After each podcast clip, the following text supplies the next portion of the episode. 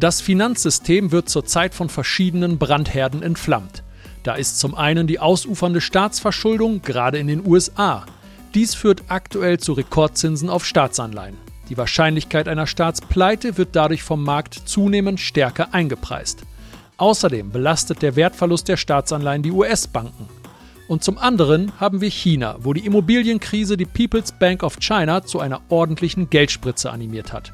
Und genau hierin liegen aber die Chancen für Bitcoin und andere Kryptowährungen. Wie das alles zusammenhängt, das beleuchten wir für euch in der heutigen Folge. Und damit hallo und herzlich willkommen zu BTC Echo Invest, eurem Podcast rund um das Investieren in Bitcoin, Blockchain und Co. Heute ist Montag, der 23. Oktober 2023.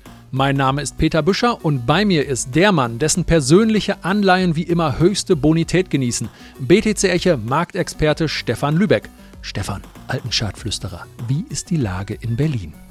Ja, danke, Peter. Äh, tatsächlich nach dem Wochenende mit der Familie, beziehungsweise mit den Kindern von meiner Schwester, aktuell etwas angeschlagen. Aber ich habe es dann doch trotz Verspätung der Deutschen Bahn heute Morgen dann noch rechtzeitig ans Mikrofon geschafft. Sehr gut, starten wir direkt durch. Und damit zum Marktupdate. Der sogenannte Oktober, du und David, ihr hattet das ja am 9. Oktober zum Thema in diesem Podcast. Der Oktober macht seinem Namen bisher alle Ehre. Seit diesem Podcast steht Bitcoin nämlich gut 10% im Plus. Und die letzte Woche, die war ja durchaus spektakulär, was auch Auswirkungen auf unser beider Podcast hatte. Wir waren da gerade fertig letzten Montag. Da eilte die Falschmeldung von Cointelegraph um die Welt, dass die SEC den Bitcoin Spot ETF von BlackRock genehmigt hätte. Und da haben wir kurz mal ein paar Minuten sehr dumm ausgesehen, denn daraufhin explodierte Bitcoin innerhalb weniger Minuten um mehr als 2000 US-Dollar, knackte die 30.000er Marke und ja, fiel dann fast genauso schnell wieder in sich zusammen, wie er aufgestiegen ist. Wir haben dann überlegt, ob wir, wenn der ETF genehmigt worden wäre, diesen Podcast überhaupt noch so hätten ausstrahlen können. Aber das Ergebnis kennt ihr ja. Wir haben uns dann, obwohl es noch nicht wirklich verifiziert war, dafür entschieden, dass es womöglich eine Falschmeldung ist, einen kurzen Hinweis vorweggesprochen und dann den Podcast so ausgestrahlt, wie er geplant war. Aber wie wir aktuell sehen, hat Bitcoin gar keine Falschmeldung nötig, um sich zu behaupten. Zur Zeit der Aufnahme stehen wir nämlich deutlich höher als in der Spitze des Fake News Pumps und die Entwicklung im Chart, die sieht dieses Mal auch deutlich gesünder aus und wir haben jetzt alle mal einen kleinen Vorgeschmack darauf bekommen, was am Kryptomarkt abgeht, wenn der oder die Bitcoin Spot ETFs wirklich genehmigt werden sollten. Aber auch an den konventionellen Märkten ist ordentlich Dampf im Kessel. Stefan, wie ist dein Blick auf die letzte Woche? Ja, vermeintlich äh, kurz und knapp. The winner is Crypto. Yay! Also während, ja, ne, mit Fähnchen. ähm, während der eskalierenden Nahostkonflikt, äh, wollen wir gar nicht, hatten wir in der Vorwoche ein bisschen schon thematisiert gehabt, gepaart mit tatsächlich hawkischen Aussagen verschiedener FED-Mitglieder, insbesondere des FED-Chefs Powell, am Donnerstag sich negativ auf die weltweiten Aktienindizes auswirkte, zeigte sich der Kryptosektor im ja, Oktober, Oktober, nennt ihr es wie es wollt, von seiner bullischen Seite. Ähm, dieses ist dahingehend tatsächlich etwas erstaunlich, da der Technologieindex Nasdaq mit mehr als 3,5% Kursabschlag einer seiner schlechtesten Wochenperformances in 2023 zeigte und mit ja quasi heute vorbörslich 19,9% Kursabschlag vom Jahreshof äh, hoch kurz davor stehen könnte, in einen Bärenmarkt abzurutschen. Im Wochenvergleich stieg Bitcoin, du hast es schon angesprochen, hingegen mehr als 7 Prozentpunkte gen Norden und erreichte ja heute Morgen in aller Herrgottsfrühe mit 30.985 den höchsten Wert seit Anfang August. Ich gucke gerade, war das jetzt überhaupt der höchste Wert? Ja, ein, ja Pi mal Daumen. Also 31.000 give or take, kommt auf an, wo ihr guckt. Ja. Ähm, und damit scheint sich äh, die Kryptoleitwährung wie bereits dann schon zu Jahresbeginn hatten wir ein ähnliches Szenario, ein Stück weit vom Aktienmarkt zu entkoppeln. Initiiert wurde der Kursanstieg, ähm, hatten wir angesprochen, von einem Spike im vergangenen Montagnachmittag im Zuge dieser Fake News. Und ähm, zwar drehte dann der Kurs dann erstmal wieder gen Süden ab, aber gab jedoch, und das zeigt so, ich glaube, das ist das Relevante, einen Vorgeschmack zum einen auf den Volumenanstieg, weil der ging dann wirklich ordentlich, also das Volumen gegen Handelsvolumen ging ordentlich nach oben. Und es zeigte, ja, sollte es in den kommenden Monaten da zu einer Bewilligung kommen, könnte es dann auch ähnlich so weitergehen. Ähm, dass Bitcoin dann, und das ist, glaube ich, relevant aus charttechnischer Sicht, die wichtige Kursmarke von 28.000 roundabout, ich sage immer 28.077, kann ich mir so einfach merken irgendwie, äh, verteidigte und diese in den letzten Tagen dann tatsächlich als Sprungwett nutzte, ist ebenfalls ein positives Indiz meiner Meinung nach. Und auch der restliche Kryptomarkt profitierte, insbesondere in den letzten Tagen, dann doch von der Stärke Bitcoins und stieg mehrheitlich mit gen Norden. Ja, schön. Also schön für Krypto, denn die traditionellen Märkte, die sehen nicht so gut aus. Du hast es beim Nasdaq ja gerade angesprochen, der steht kurz vor einem Bärenmarkt. Und auch der große Bruder der S&P 500 hat mit seinem Tages- und Wochenschlusskurs am letzten Freitag per Schlusskurs die letzten Oktobertiefs unterboten, womit das Risiko also die Schlusskurse da waren, also da, die, die, unten, die Lunte war noch tiefer, aber der Schlusskurs war nicht tiefer im Oktober. Und damit steigt das Risiko für weiteres Abwärtspotenzial deutlich. Schauen wir mal, wo und wie der US-Markt heute Nachmittag deutscher Zeit eröffnet. Und es gibt durchaus noch mehr Treibstoff aus der großen Finanzpolitik dieser Welt, der Krypto befeuert. Ja, ähm, dass die Leitzinsen höher bleiben könnten als vom Markt erhofft und die Zinsen auf 10 Jahre Staatsanleihen in diesem Fall kurzfristig auf 5% angestiegen waren Freitagnachmittag, scheint Anleger zunehmend in Krypto zu treiben. Ähm, zwar hält die Fed weiter an ihrer Politik eines Quantitative Tightening fest, ähm, dass die chinesische Notenbank überraschenderweise aber den Leitzins senkte und ja, ungefähr 100 Milliarden, eventuell ein paar mehr, äh, kommt immer auf den Wechselkurs an. Ich weiß, 973 Milliarden äh, Yuan in den Markt pumpte, um einen Zusammenbruch des eigenen chinesischen Immobiliensektors zu verhindern, dürfte da ebenfalls ein positives Indiz für Kryptoanleger gewesen sein. Ähm, laut CoinShares flossen tatsächlich in den letzten sieben Tagen, das ist jetzt heute nicht mit eingerechnet, ähm, 76, äh, 66 Millionen US-Dollar an frischem Kapital in den Kryptomarkt.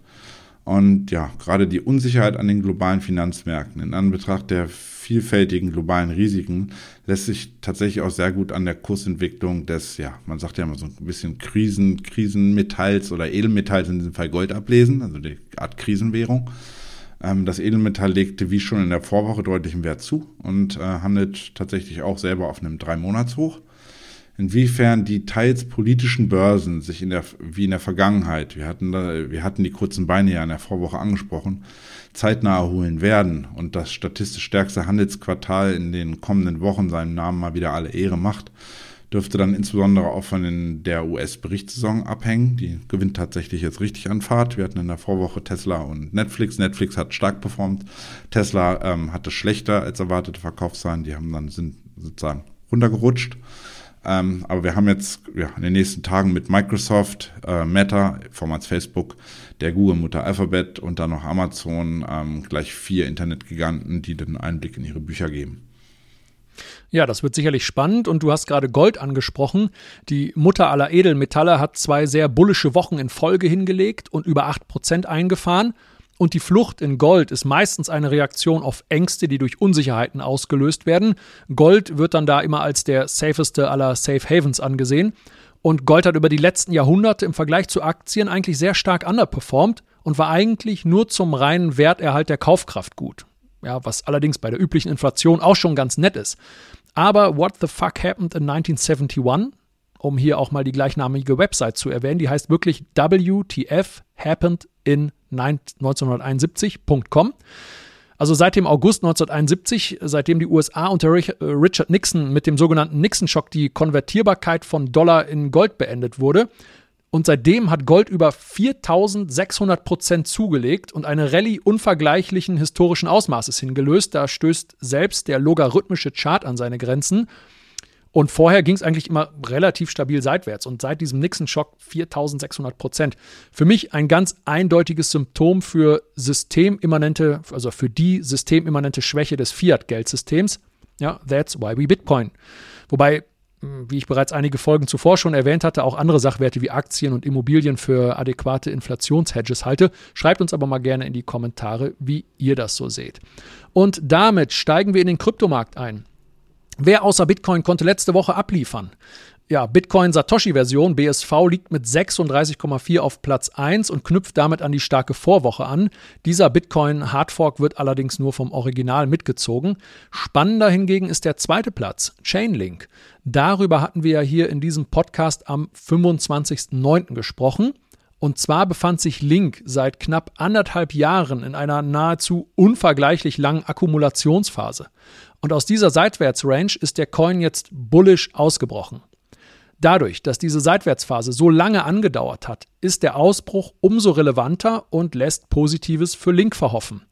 Da wir bis dato noch keine fundamentalen News zu Link finden können, sehen wir diese Performance, also jetzt den Ausbruch, bisher als charttechnisch begründet an. Und ich habe dich gerade mal gefragt, Stefan, die Kursziele auf der Oberseite, die du siehst, die sind zum einen jetzt die 12,80 Dollar bis 13 US-Dollar und maximal aus dem Chart kannst du langfristig die 18,30 Dollar bis 19,50 Dollar ableiten. Aber wer ist diese Woche noch auf dem Siegertreppchen zu finden? Ja, äh, danke Peter. Also erstaunlicherweise kann der Ethereum-Konkurrent Solana, äh, totgeglaubte Leben länger, ebenfalls 35 Prozent im Wert zulegen. Hier dürfte der Umstand, dass ein nicht unerheblicher Anteil von äh, Soll-Token aus dem Besitz von FTX und Alameda tatsächlich jetzt gestaked werden, einen positiven Impuls geliefert haben. Also ein Stück weit Sicherheit hatten wir vor einer Weile ja auch mal angesprochen, ähm, dass da quasi ne, die Unsicherheit, was passiert mit den Coins von FTX und Alameda. Ähm, ja, der Kurs der High-Speed Blockchain erreichte mit 31,36 Dollar, war glaube ich das Hoch, ähm, ein neues Drei-Monats-Hoch ebenfalls, also lässt sich sehen.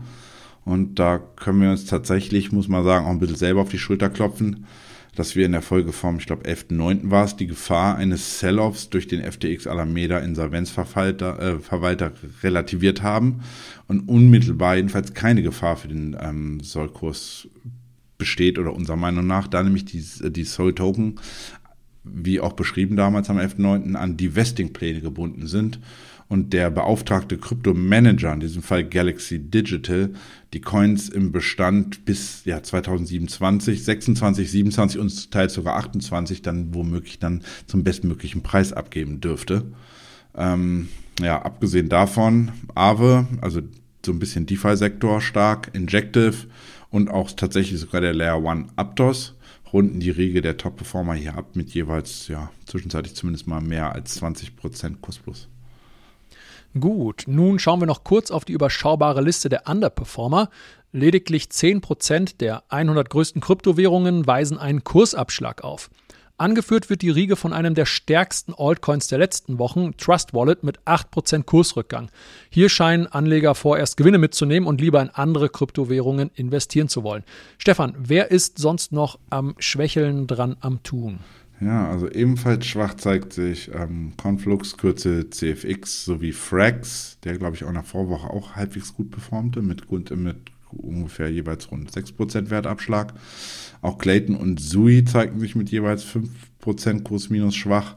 Insbesondere bei Sui scheint da einiges im Argen zu sein. Ähm, das Team muss sich dann nämlich zuletzt gegen Anschuldigungen der südkoreanischen Regulatoren verteidigen, wonach hier Manipulationen stattgefunden haben.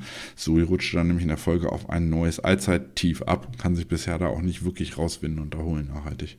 Sehr unschön. Gut, damit kurz unser rechtlicher Hinweis.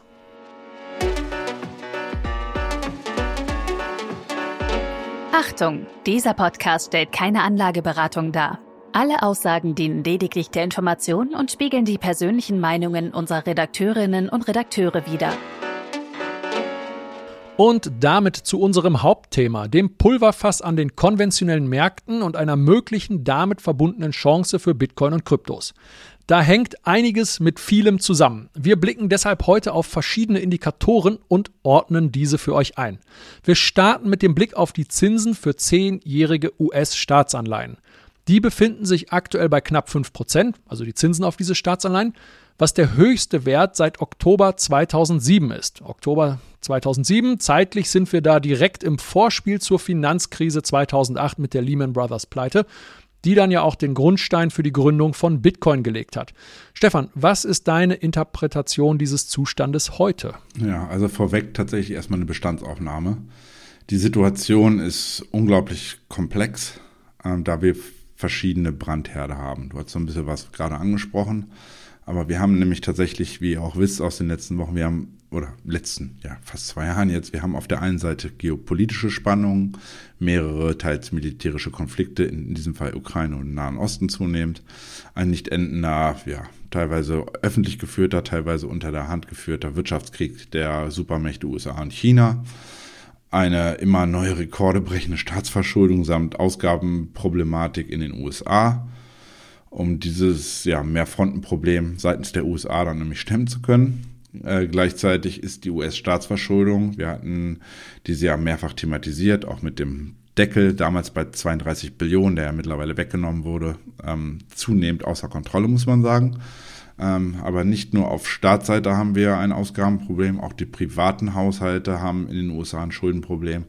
Ähm, egal ob es Kreditkartenverschuldungen sind, Verschuldungen bei den auf Häuserkredite oder Autokredite, die Liste scheint hier schier unendlich. Alle sind ein Stück weit tatsächlich am All-Time-High, wenn man das mal so sagen darf, im negativen Sinne. Ähm, zieht man nun einen Vergleich zur ähm, großen Finan oder zur Great Financial Crisis, also der Finanzkrise 2008, wo sämtliche Verschuldungsgrade, egal ob staatlich oder privat, signifikant niedriger waren. Das muss man nämlich mal im Hinterkopf behalten. Und da als Beispiel mal genannt stand die US-Verschuldung damals bei rund 9,4 Billionen US-Dollar und steht nun, wissen wir ja selber, hatten wir mathematisiert, aktuell stand heute tatsächlich ähm, bei 33,6 Billionen US-Dollar und vermutlich Ende der Woche dann bereits bei 33,7 Billionen. Ähm, ja, es ist über das Dreifache. Ne? Ja, also die, so. die nackten Fakten äh, oder nackten Zahlen zeigen tatsächlich schon mal einfach selbst für den nicht äh, VWL-Professor das Ausmaß der Misere. Und zum einen die laufenden Staatsausgaben bezahlen zu können, muss die USA immer neue Schulden machen, also Staatsanleihen ausgeben, um die Nummer tatsächlich am Laufen zu halten.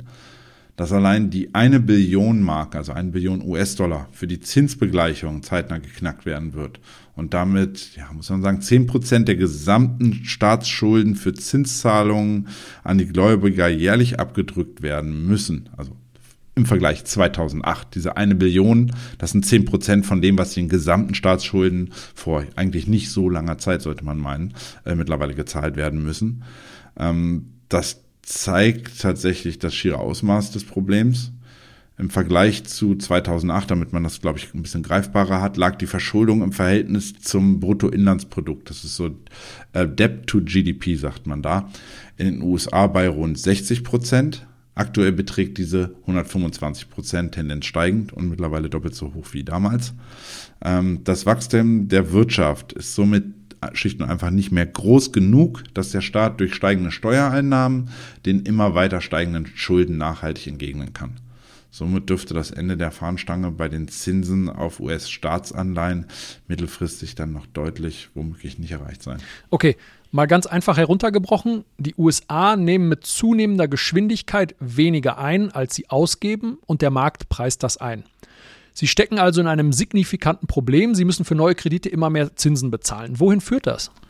Ja, also der Wert der Staatsanleihen, sei es fünfjährige, zehnjährige, 30-jährige, 20-jährige, ist eigentlich egal, wo man guckt, sind ja invers korreliert zum Zinssatz immer weiter gefallen. Ja, kannst du mal kurz invers korreliert zum Zinssatz bitte einmal kurz aufdröseln, erläutern? Also zum einen gibt es ja die ähm, jeweilige Verzinsung für das Halten einer Staatsanleihe. Also ich halte ein Jahr eine Staatsanleihe, kriege dann aktuell wie bei den Zehnjährigen 5% Zinsen darauf.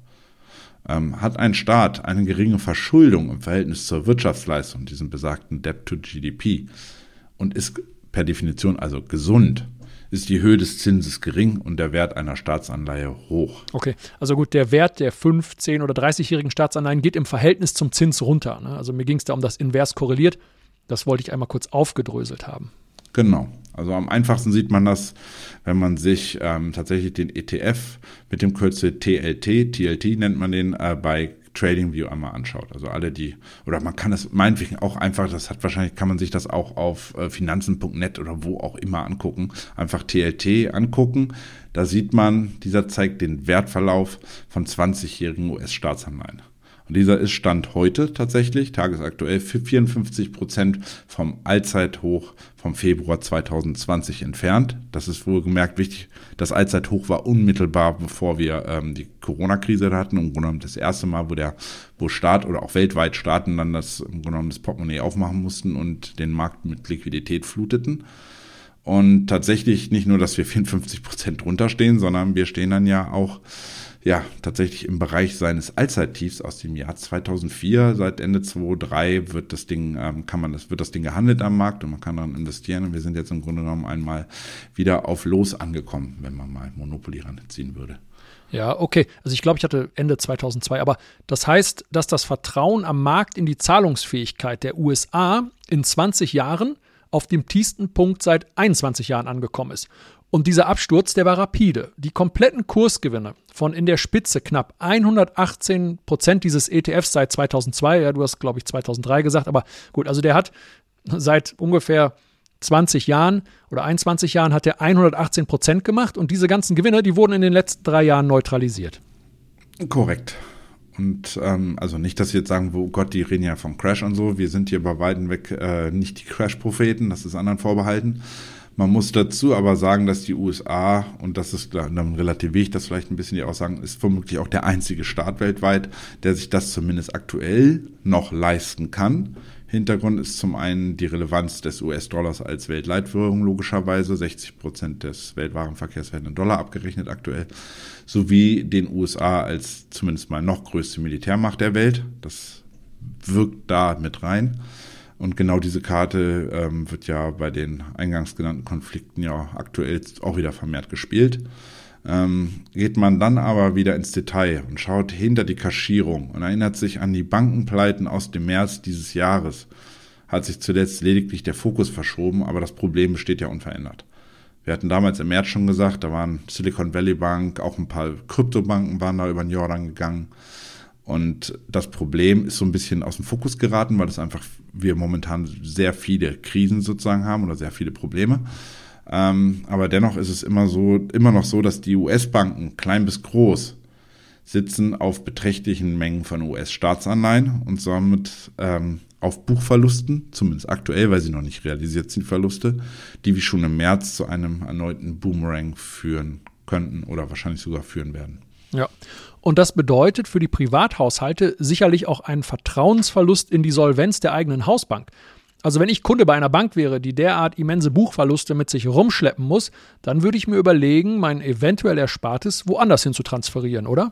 Genau, Peter. Also genau das führt ja seit, seit März stetig äh, zu stetig steigenden Abhebungen von Kunden, insbesondere der mittelständischen, nicht systemrelevanten Banken, so werden sie immer definiert, wie zum Beispiel der Silicon Valley Bank, die natürlich auch noch sozusagen auch ihre Partikularprobleme hatte, die noch zusätzlich das verschlimmerten. Aber generell ist es so, die Leute ziehen das Geld dort aus den mittelständischen lieber ab, parken es dann schlauerweise tatsächlich bei den großen Banken, also bei JP Morgan und so. Das sind eigentlich gar, das im Grunde genommen gar nicht die Bankengrößen, die im Grunde genommen für so Privat äh, oder sozusagen Privathaushalte klassischerweise zuständig sind. Aber da sagt man ja, die sind systemrelevant. Das heißt, ich packe dann im Munter da mein Geld hin.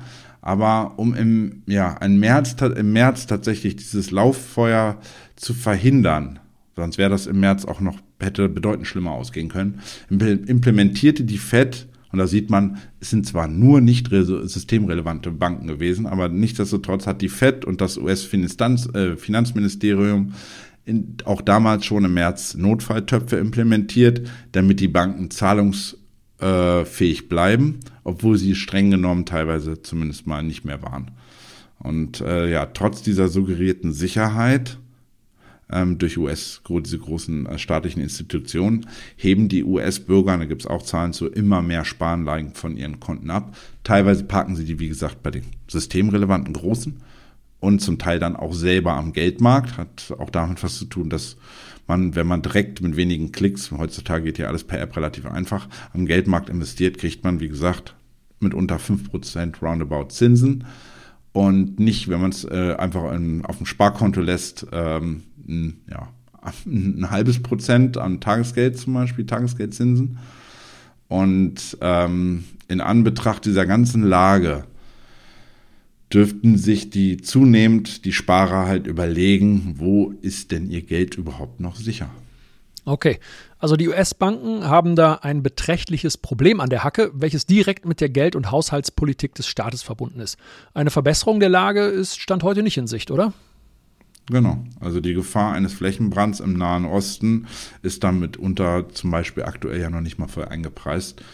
Ähm, dementsprechend die Entwicklung ist ähm, zumindest mal bedrohlich. Ja, gut, nicht gut. Da steckt demnach sogar noch mehr Potenzial zur Verschärfung der Situation drin. So viel jetzt aber erstmal zur Lage des globalen Hegemons USA. Aber auch die Situation beim aktuell geopolitisch größten Herausforderer China, die ist ebenfalls angespannt. Was haben wir denn hierzu zu berichten?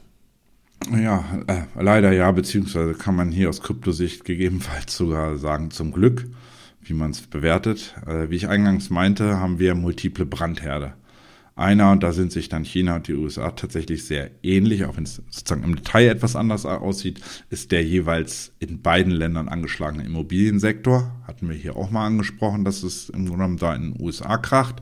Auch in China kracht's. Jeder hat wahrscheinlich in den letzten Monaten mal irgendwo den Begriff Evergrande gehört.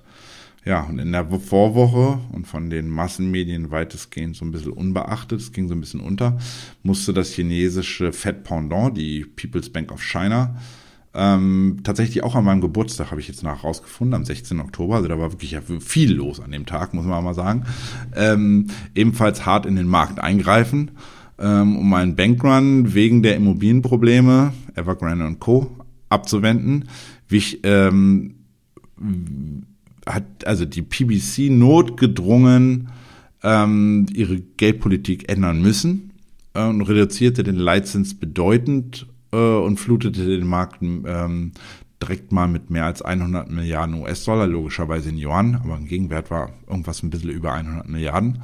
Da nämlich auch in China äh, zwei chinesische Banken, die auch viel mit dem ganzen Immobiliensektor zu tun haben, äh, das Problem eines Bankruns hatten. Also ich habe da so ein paar Videos gesehen, wo da tatsächlich so gefühlt Tausende von Chinesen vor der Bank stehen und rütteln und machen und tun und alle an ihr Geld wollen. Also da hat dann tatsächlich äh, die Partei gesehen, oh, oh, da müssen wir reagieren. Ja, und äh, das mit einer Ausweitung der Geldmenge. Da schlagen immer zwei Herzen in meiner Brust. Einerseits bedeutet das immer eine inflationäre Reduzierung der Kaufkraft unseres Fiat-Geldes, welches wir verdienen und mit dem wir unsere Brötchen bezahlen. Andererseits wissen wir ja mittlerweile, wie stark die, die, globale Geldmenge M2 mit dem Wachstum von Bitcoin zusammenhängt. Steigt die Geldmenge, steigt die Geldmenge, dann steigt auch Bitcoin. Für mich als Anleger lautet dann die Rechnung, dass die Erträge meines Krypto-Invests den Kaufkraftverlust des Euros wettmachen müssen. So, und jetzt haben die Chinesen den Geldhahn aufgedreht und ein Stück weit einen Kurswechsel eingeläutet. Wird die Fed denn da jetzt nachziehen? Also die Fed wie auch die PBC, also People's Bank of China, haben ja mehrere Instrumente, um Geld direkt durch Quantitative Easing, also quasi einfach Geld in den Markt direkt reinpacken, ähm, sowie auch andere Töpfe oder Möglichkeit, andere Töpfe aufzufüllen, um dann indirekt die Geldmenge zu erhöhen. Und sollte es in den USA wie in China gesehen zu einer nochmaligen Verschärfung der Situation kommen, also sprich die Leute sagen sich, hm, ich will dann doch lieber mal mein Geld haben von der Bank, bevor ich dann auf einmal der Dumme bin, bleibt dann der Fed womöglich ebenfalls keine Wahl, als ein neues, wie auch immer geartetes QE-Programm aufzusetzen. Der Teufel steckt wie hier, wie gesagt, im Detail. Ähm, insbesondere wenn dann auch und da streiten sich ja die Gelehrten aktuell, die US-Wirtschaft in eine Rezession rutscht. Also die FED sieht Stand heute immer noch das Problem der Inflation, sagt aber, die US-Wirtschaft wäre per se resilient und äh, eine Rezession sehen sie nicht. Fragt man dann aber wiederum äh, andere Teile, unter anderem Unternehmensführer, ähm, in den USA, die gehen dann zu sehr, einer sehr hohen Wahrscheinlichkeit davon aus, dass wir äh, die USA noch ein, früher oder später in eine Rezession rutschen. Manche sagen, wir sind in einer schleichenden schon längst drinne, aber das hat wahrscheinlich auch da mal was zu tun, welche Kennzahlen man da anlegt, um das im Endeffekt zu berechnen. Wir haben aber, um es mal einfach zu sagen, somit mehrere Gründe dafür, wieso Bitcoin als Anlageklasse einen Nachfrageanstieg erfahren dürfte. Und aktuell scheint ja die Hürde auch zu sein, so ein Stück weit jedenfalls, dass ein Invest für Privatanleger, insbesondere der Generation Boomer, also der Leute, ich sag mal grob 50 plus, teilweise 60, also die Leute, die wirklich noch viel verdient haben in den USA oder gleichermaßen in Europa, ähm, teilweise das Problem haben, nicht richtig zu wissen, ähm, wie investiere ich da genau oder also die technischen Hürden da so ein bisschen abschrecken. Ähm, gleichsam ist es bei Institutionellen so, die dürfen per Definition aktuell dort nicht investieren. da sitzt natürlich auch sehr viel Geld, was dann potenziell in den Markt fließen könnte. perfekte Steilvorlage, denn für dieses Problem sowohl bei den Boomern als auch bei den Instis, da stehen ja diverse Spot-ETFs in den Startlöchern. Die finale Frist ist hier aller Voraussicht durch den Antrag von ARK Invest der 10. Januar 2024 und das ist nur noch ungefähr zweieinhalb Monate in der Zukunft gelegen.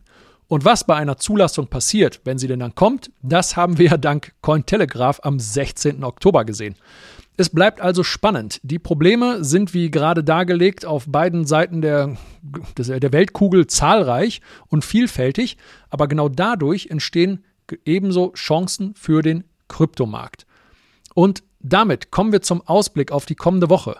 Vorher noch der Hinweis, dass man unser Format auf allen gängigen Plattformen wie Spotify oder Apple Podcast auch abonnieren kann. So verpasst ihr keine Folge mehr. Außerdem freuen wir uns immer über Lob und Kritik in den Kommentaren sowie über unsere E-Mail-Adresse podcast.btc-echo.de.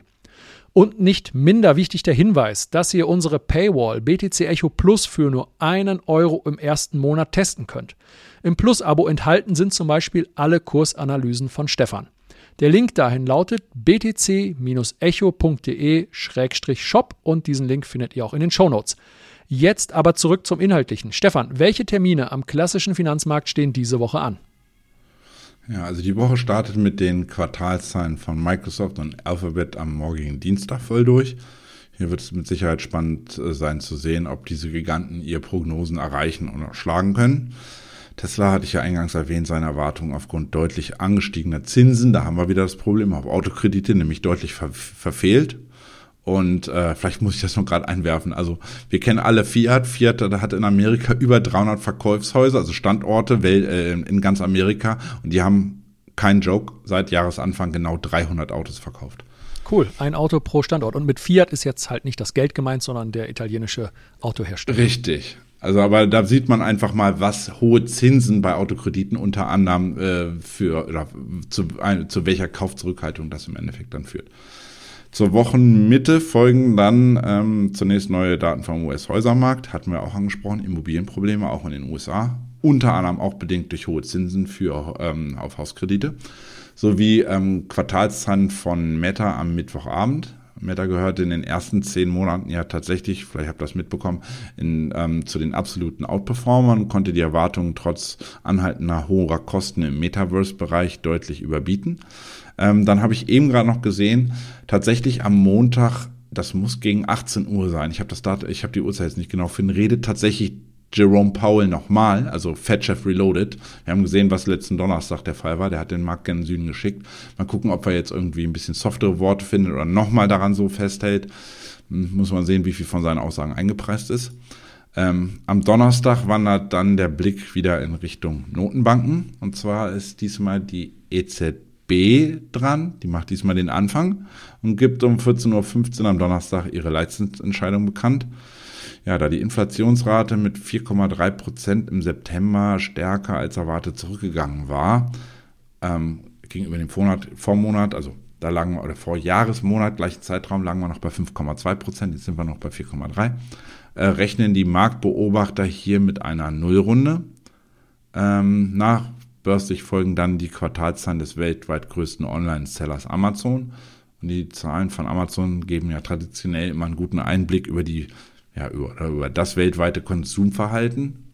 Und ähm, zum Wochenschluss werden schließlich dann die neuesten PCI-Kerninflationsdaten in den USA bekannt gegeben. Für die FED tatsächlich, welche auch, könnt ihr euch schon mal vormerken, am 1. November ihre Leitzinsentscheidung bekannt gibt, sind diese PCI-Core-Daten tatsächlich das relevante Maß zur Beurteilung der Inflationsentwicklung in den USA. Die Experten rechnen hier nämlich mit einer Zunahme auf Monatsbasis von plus 0,3 Prozent, nach zuletzt lediglich plus 0,1 Prozent.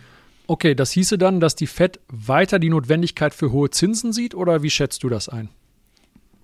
Genau das hat Paul am vergangenen Donnerstag angedeutet und war damit deutlich hawkischer, als der Markt vermutet hatte. Paul meinte, dass es durchaus sein kann, dass es immer noch zu erheblichen Verschärfungen in der Zinspolitik kommen könnte. Paul sind die Leitzinsen noch nicht lange genug hoch genug, Gott, wie hört sich das verrückt an, um die Inflation nachhaltig zu drücken. Paul deutete an, dass ähm, CEOs der großen US-Unternehmen ihm allerdings persönlich versichert hätten, die US-Wirtschaft sei weiterhin stark und könne ähm, notfalls auch weitere Verschärfungen der Geldpolitik und notfalls auch höhere Zinsen verkraften. Jedoch gestand er selber dann auch ein, dass die hohen Zinsen auf US-Staatsanleihen ähm, etwas Druck von der Fed aktuell nehmen würden, unmittelbar weiter die Daumenschrauben, was die Leitzinsen angeht, anzuziehen. Also er sieht schon, wenn die Kredits, also quasi Zinsen auf Kredite so hoch sind, dann bremsen wir das über sozusagen das Instrument zwangsläufig ein wenig aus. Ähm, sollte aber die Kerninflationsrate dann tatsächlich wieder stärker zulegen und ja, 0,3 Prozent betragen oder womöglich dann sogar noch stärker angestiegen sein, muss sich dann die Fed definitiv überlegen, ob sie wie zuletzt nur weiter beobachtet oder ähm, am 1. November dann nochmal die Leitzinsen womöglich anhebt. Okay, gut. Dann gib uns bitte einmal die konkreten Kursziele für Bitcoin auf der Oberseite. Ja, also Bitcoin hat mein, ich glaube, letzte Woche genanntes maximales Kursziel von 29.770, ja nun mehr als ja, 1.200 US-Dollar überschossen. Nicht schlecht. Ähm, nun gilt es für die Bullen, den BTC-Kurs nicht nachhaltig unter die 29k retournieren zu lassen. Also maximal ein Sweep, aber das wäre dann wirklich so auf Intraday-Basis in Richtung 28.100 ganz kurz, wäre da noch verkraftbar, auch wenn ich tatsächlich nicht glaube, dass wir so weiter nochmal zurückkommen würden. Ähm, gelingt es so dann, die 31.000 zu überwinden, rückt das Kursniveau von ja, Pi mal Daumen 31.500 in den Fokus. Dieses Kurslevel konnte Bitcoin in 2023 bisher nämlich per Tagesschlusskurs nicht halten. Also wir waren mal drüber geschossen, hatten Jahreshoch bei 31.800 und ein paar zerquetschten, aber wir konnten diesen, dieses Level 31.457, um es genau zu sagen, Coinbase-Kurs nicht halten. Dann sollte das den Bullen nun gelingen äh, und Bitcoin springt über das bisherige Jahreshoch weiter gen Norden, kommt es zwischen 32,4 und 32,9 dann meiner Meinung nach zu einer finalen Vorentscheidung. Ähm, dynamischer Bruch auf Tagesschlussbasis würde hier dann unmittelbar das nächste Ziel um 34.700 US-Dollar aktivieren. Okay, diese 31.500, das sieht für mich aus im, im Wochenchart und auch im Tageschart, als ob das so der finale Deckel wäre, der diesen Bärenmarkt deckelt. Und wenn wir ja. darüber sind, dann ist, ja, dann blüht die zarte Pflanze Hoffnung äh, deutlich stärker auf, oder? Wie siehst du das? Ähm, ja, also definitiv ist die Marke wichtig, weil sonst wären wir nicht gefühlt 1, 2, 3, 4, 5, 6, 7, ich glaube, gefühlt fünf oder nee, sechs, sieben Mal waren das, glaube ich, in der Folge, dass wir dort per Tagesschluss nicht drüber kamen. Also wird die freigeschossen, dann ist das definitiv wichtig. Ähm, weshalb ich diesen Bereich 32, 500 ungefähr noch ähm, anspreche oder 32.400 ist da das da war das letzte Verlaufshoch, bevor es dann rapide gen ähm, äh, gen Süden ging vom im, aus dem Mai 2022. Also da im genommen, das ist so der letzte Notanker für die Bären. Schießen wir da dann wirklich durch, ähm, dann dürfte auch kein Fake-out mehr sein, also im Grunde genommen kein, kein Fehlausbruch, sondern dann dürfte es endgültig dann nochmal eine Etage weitergehen okay, endlich ist mal wieder Musik in der Hütte auf dem Weg nach oben, aber da es für nichts eine absolute Sicherheit gibt, schauen wir natürlich auch nach unten. Welche Chartmarken sind dort relevant? Ja, also sollte Bitcoin ähm, hoffentlich wieder erwarten, muss ich da sagen, die 29.000 abermals aufgeben und vor allem um 31.000 deutlich abprallen. Also im Grunde wir können jetzt die nächsten Tage nochmal so wieder hoch und wieder runter und wieder hoch und dann im Grunde wir kommen da nicht weiter. Ist zumindest mal dieses Doppeltop nicht gänzlich, ähm, oder steht dann wieder zur Disposition, ist dann nicht gänzlich ausgeschlossen. Ähm, manche sehen tatsächlich aktuell da ja auch eine 1, äh, 1A in der äh, Schulterkopf-Schulter-Formation, wenn man die linke Schulter da vom äh, April 2023 nimmt, dann das Hoch als Kopf vom Juli 23 und das jetzt dann die rechte Schulter wäre. Ja, ist eine ähm, bärische Chartformation, ne? die richtig, Schulterkopf-Schulter. Also es gibt natürlich auch die inverse äh, SKS Schulterkopf-Schulter, die wäre dann wieder bullisch, aber du hast jetzt gerade ein bärisches Szenario angesprochen, wobei das ja auch erst aktiviert wird, wenn äh, dann die die Nackenlinie unten gebrochen wird. Genau. Also insofern, aber viele sehen das dann wieder. Ich bin nicht so ein Fan von so einer Chartformation, insofern. Ich wollte es nur mal gerade der Vollständigkeit halber angesprochen haben.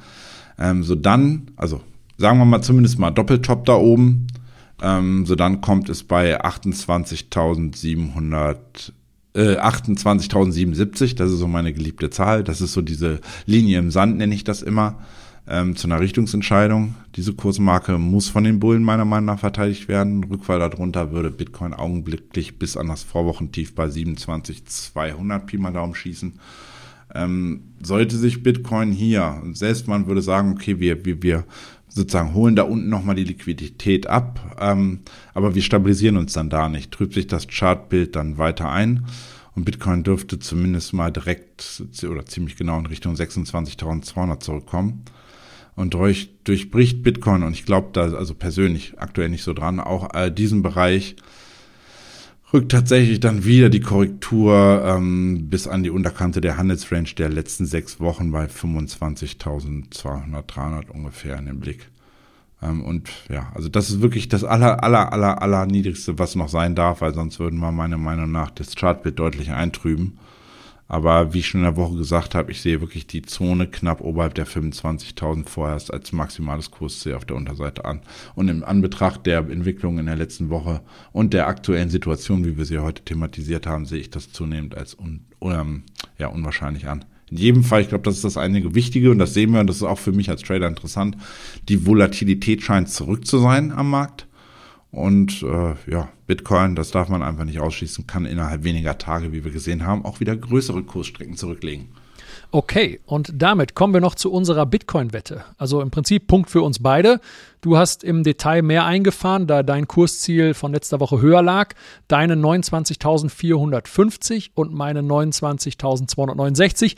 Die wurden ja beide innerhalb weniger Minuten nach der Podcastaufnahme durch die Falschmeldung von Cointelegraph rasiert aber auch der nachfolgende, ich nenne ihn mal normale und gesunde Anstieg, der hat beide Kursziele abge abgeholt. Ja, jetzt steht eine neue Wette an. Ich bin übergeordnet bullish. Meiner Meinung nach stehen nach dem Überwinden der 28.500 jetzt die 31.600 an. Aber, also ich denke nicht, dass wir bis dahin jetzt einfach so durchmarschieren. Bitcoin ist seit dem 13. Oktober einfach schon sehr gut gelaufen. Aktuell im überkauften Bereich. Und im H4, da hat sich auch eine bärische Divergenz gebildet. Also ich würde mich demnach nicht wundern, wenn wir die 29.269 noch einmal von oben retesten. Und das ist dann halt auch meine Wette für diese Woche, 29.269. Ach, Peter, dann ich halte einfach mal dagegen und sagen, wir sehen in den kommenden Tagen einen Run in Richtung des Jahres hoch. Ähm, aus, auch, äh, auch aus charttechnischer Sicht muss Bitcoin tatsächlich die Marke von 31.500 per Monatsschluss passiert haben. Ähm, das ist tatsächlich relevant, dass das sozusagen die Zeitachse spielt dann da schon mit rein. Deswegen werfe ich einen, einfach mal die 31.645 als Ziel in den Raum. Top, die Wette gilt. Und damit bedanken wir uns fürs Zuhören und wünschen einen guten Start in die neue Handelswoche. Ja, ich wünsche euch auch eine erfolgreiche Handelswoche, ihr Lieben.